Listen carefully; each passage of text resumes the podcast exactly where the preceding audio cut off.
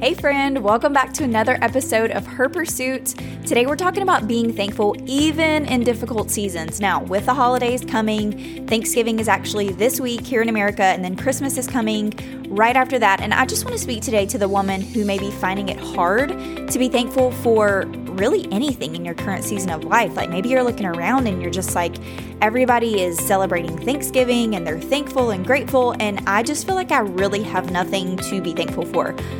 There have been many times in my life when I was in a really dark place for one reason or another and having a really, really difficult time. And I'll be honest, I've thought to myself, I have nothing to be thankful for. Like all I see is the struggle, the difficulty, the challenges, the pain. That was all I could see. I know that sometimes your pain can be so big that it blocks everything else in your life. I've been there. It can overshadow all of the things that you could be thankful for if you were seeing things through the correct lens. But I'm not faulting you at all. Like I said, I've been there. I know what it's like to be in that place where you can't see anything else but the disappointment or the hard, whatever that is for you. So that's what we're talking about on today's episode. I'm so excited that you found it. I'm glad that you're here. Let's dive right in. I remember past holidays where I truly felt empty. Like there was a void. I was so unfulfilled. I didn't realize it at the time, but I was just carrying so much bitterness, so much hurt, so much anger.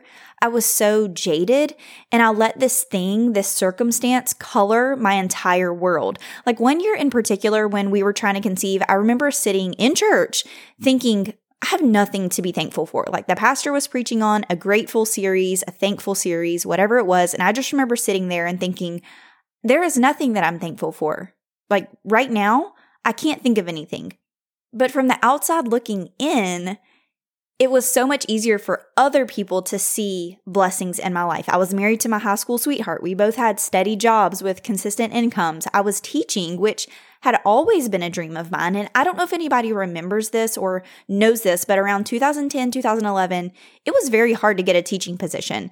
I went the first year after graduation just filling in sub positions because there was literally no teaching positions available. So I was an elementary school teacher at the time doing exactly what I wanted to be doing. We have family that lives in the same town as us, which is something that I've always taken for granted unknowingly. We were healthy. There were just there were so many things to be thankful for. And that's not even getting into the basics like clean water, food, lights, a warm house, vehicles for transportation. You know, these things that we, most of us have in America, most, I'm saying most, but that people in other parts of the world don't have. So those things are literally blessings, but I didn't want to focus on any of that. That was the problem because I felt like I had to hold on to this unfairness. I had to hold on to this hurt or else in my mind, it would no longer be valid. That's what I thought. I thought if I let go of this hurt, if I shifted my perspective for a moment and even tried to focus on something else, then this hurt would be justified. And that's simply not true. What I needed that I didn't know that I needed at the time was time and space to let the feelings be. I needed to feel those feelings, not just hold on to them and try to keep it together and putting my best face forward and my best foot forward and basically putting on the show for everybody. Now, if you listen to some of my story, you know that when we were trying to conceive, we didn't tell people. I didn't tell a lot of people because it was hard for me to well, it would have been hard for me to tell them over and over, you know, no, we're not pregnant again. We're not pregnant again because I didn't know how long it was going to take. I didn't know that it would ever be a possibility. I can link below to that episode. I can't remember the episode number off the top of my head, but I'll link it below if you haven't heard that part of my story with trying to conceive. But these people had no idea what I was going through. The people in my life, the teachers at work, the people that went to my church, some of my family didn't even know. And so we feel like that we have to keep it all together and put on this mask and put on the show like we're doing okay. And on the inside, we're barely keeping it together. Like we're falling apart. Things are a disaster for whatever reason. We are hurting. We are in pain. We are not okay. So the first thing that you have to do, the first thing you need to do is give yourself the space to let it out, whatever that means. It could be as simple as writing down how you're feeling. You may underestimate that, but I promise you, there is so much power about just getting it. Like there's something about getting it out of your head or your heart and onto paper. You can burn the paper, you can shred it into a thousand pieces after you write whatever you need to write, but you can't hold back here. You can't keep this in any longer. This is the first step. And I'll never forget the day that I actually wrote it all down. Like, I was shocked. I was like, whoa, where did all of that come from? Like, this is not the side of Kaysen that everybody knows. This is not the nice teacher, the nice kindergarten teacher who leads worship on Sunday mornings. But you can't move on. You will not be able to kind of focus on anything else until you get that out. You've got to start to heal and let yourself be okay with not being okay. Like that's the first step is maybe saying it out loud. Like, I'm not okay. Tell a close friend, tell a close family member, your spouse, a best friend, somebody you can trust, somebody you can talk to. Tell them, I'm not okay. And I don't really know what that means right now. I don't know what it's going to look like, but I'm not okay. And I'm dealing with some stuff. I'm going through some stuff, and I'm not okay with this particular thing. Because you're not okay. You know you're not okay, but maybe you just haven't admitted it to yourself. Maybe you haven't said it out loud to anybody. Maybe nobody knows what you're going through. But what are you actively doing about that? You can't just sit in it. You can't just sit there because you're going to stay stuck and you're going to be feeling and thinking the same thing a year from now two years from now, five years from now, 10 years from now. And what's going to happen is that hurt, that pain, that disappointment, the unmet expectations, whatever it is, is going to get deeper. It's going to be deeper rooted, more deeply rooted. The bitterness, the resentment, all of those things are going to grow. So I beg you to please feel it, process it, whatever you need to do. Maybe that does look like starting therapy, maybe have a few sessions, some counseling, and then you have to move on, okay? Because staying stuck in that hurt and pain is only going to hurt you more. And it's also affecting everybody else around you. You think that you're putting on a good face, you think you have this you you have a good show going on, but but people see through that. We don't think people can see through that, but people see it. People know when something's up. People know when we're not feeling and living our best. As cliche as it sounds, our best life. Like you deserve to live your best life, to be the best version of yourself. Okay, so that's the first thing that you kind of have to do is get it up and get it out. Like whatever it is, say it, get it out, however you need to do that. And maybe this season is just hard due to a loss that you recently faced or a loss you faced years ago. But maybe it, it feels fresh. Like when the holidays come around, it feels fresh all over again. The holidays trigger many things for many people. So, whatever the reason is that you're finding it hard to be thankful, just be honest with yourself. Say it out loud, write it down. That's the first step to being thankful in hard seasons. Be honest about what you're dealing with and get it out. Do not let it stay in your thoughts. That may look like literally saying it out loud. It's not fair that this happened. Or I wish that whatever applies to your situation, whatever it is. Once you've given yourself some time and space to do this and get really real with yourself, the next step is to start small. And I know this is not what you want to hear, but if you're listening to this episode, then I'm assuming you want some help here. So I need for you to stay with me. Do not stop listening. Don't exit out here. This is important. I know that you don't see it right now and you don't feel like it, but I want for you to just try this. Okay. I want you to choose one thing to focus on to be thankful for every day. Maybe it's the same one thing until you can start to recognize more than one thing in your life. I didn't know this until recently, but the word gratitude actually comes from the Latin word, I'm probably butchering this, gratia?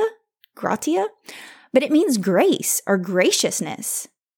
And I thought that was so interesting because gratitude literally means grace or graciousness. And for me, that looks like for yourself or for others around you. Now, I did a little bit of research here. The ADAA, which is the Anxiety and Depression Association of America, great resource, by the way, says, and I quote, scientific research supports a connection between gratitude, mindfulness, and mental health. For instance, psychologists Dr. Robert A. Emmons and Dr. Michael E. McCullough studied gratitude and found that people who wrote about the things they were grateful for are people who are more optimistic and who feel better about their lives. Is that not what you want? Is that not why you tapped into this episode? Is that not why you're listening right now? So you either want it or you don't. Science and research is telling you this is how you can feel more optimistic about your life. This is, this will make you feel better. So do you want it or do you not want it? Because if you want it, this is what you have to do. Past president of the ADAA, Karen Cassiday, confirms that over 15,000 studies have proved the power of gratitude in improving mental and physical health. In short, gratitude can lead to better overall health. And who doesn't want to feel better? You do. You may not believe that you do. You may not feel like it, but you do. That is what you want. So again, stay with me here. Don't tune out, okay? I want you to try to zoom out, okay? Imagine if you press pause on your life right now and you zoomed out like a security camera somewhere, but we're looking at your entire life you will have to use your mind here, your intellect to bring to mind what you know to be true, even if you don't feel it in your heart, okay? Because you're not going to feel it, but you have to bring to mind what you know to be true intellectually. What do you know? And as you zoom out, I want you to look around your life, look outside of yourself and notice what's there that you may be thankful for. Maybe you should be being thankful for that you haven't noticed until now. And you may want to start to write these things down or type them into the notes app on your phone. It may be slow, but this is going to start to shift your perspective. Just try it, okay? promise me, promise yourself, you're gonna try it. We're gonna zoom out. We're to look around ourselves, look outside of ourselves and see what is there to be thankful for. One thing, one thing every single day. And like I said, it can be the same thing until you start to notice more. Another thing you can do, which seems obvious, but is rarely our first, well, my, my first option. I won't speak for anybody else, but prayer hasn't always been the first thing that I turn to or think to do. Like we just convince ourselves, kind of like self care, that it doesn't matter. It's not really going to make a difference. Like, is it really going to matter that I pray and ask this thing? And it does. It actually does. If you're a Christian, if you're a believer of Christ, you're a Jesus follower, you know him, you're his daughter, like you have salvation, then there is power in prayer. And it sounds cheesy. It sounds like your grandma who grew up like taking you to Sunday school, but it's true. And it hasn't always been my first go to. That's not something that I'm proud of. It's been my last resort in many seasons of life, if I'm just being completely honest. Now it's more of a priority. Now it is more in my routine of something that I do throughout my day. But you can simply pray for God to show you your blessings. That's what I've had to do. And you trust that when you do, He's going to reveal these things to you. I like to ask Him to give me eyes to see and ears to hear Him. And so I'm going to be praying that same thing over you. So maybe when you're praying and you say, God, help me to see the blessings in my life, help me to see something to be thankful for, just one thing. And God, open up my eyes and open up my ears to hear and see what those things are and what you're trying to show me. Because when you ask and you start to look and pay attention, he's going to show it to you. He is going to move. He is going to speak. Okay. Sometimes, in order to recognize our blessings and be truly thankful, we have to, for just a second, take our eyes off of ourselves and take our focus off of this hard thing for just a minute. And again, I know that doesn't feel good. I know that's not what you want to hear, but please hear me when I say that just because you shift your focus momentarily, it does not mean that the pain isn't valid. It doesn't mean that what you're going through is fair or that it's right.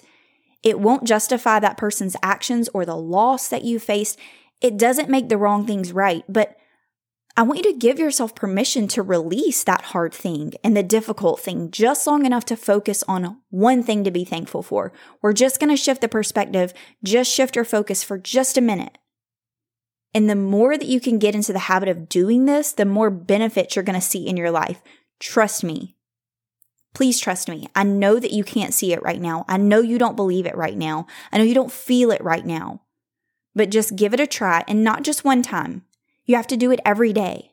If you need to, you can set an alarm on your phone. I would do this in the beginning when I wanted to practice more gratitude and thankfulness, and I would set an alarm for a specific time each day. And I would type on the memo whenever the alarm went off, it would pop up onto my phone.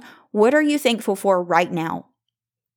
Remember, Reminders become routines. So you're eventually going to make gratitude a habit without even realizing it the more that you do it. And you're going to live in the benefits of more gratitude, feeling healthier, feeling better about life, a more positive outlook. And you want that. You don't think that you want it. You may not realize that you want it, or maybe you do. But for me, it was like, I didn't even want that. I didn't want that because I would rather sit in this pain and this hard because I felt like letting go of it meant that it would somehow be justified, that it would somehow make it okay. And that's not what that means. It can be both. You have to actually put this into practice. Nothing is going to change if nothing changes. You won't magically become grateful or thankful in the middle of your hard season.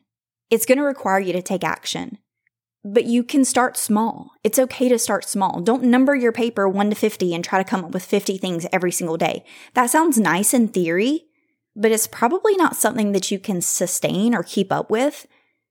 And why do we underestimate the power of starting small? The power of one, one thought, one intentional thought about what you're thankful for right now, regardless of the season you're in.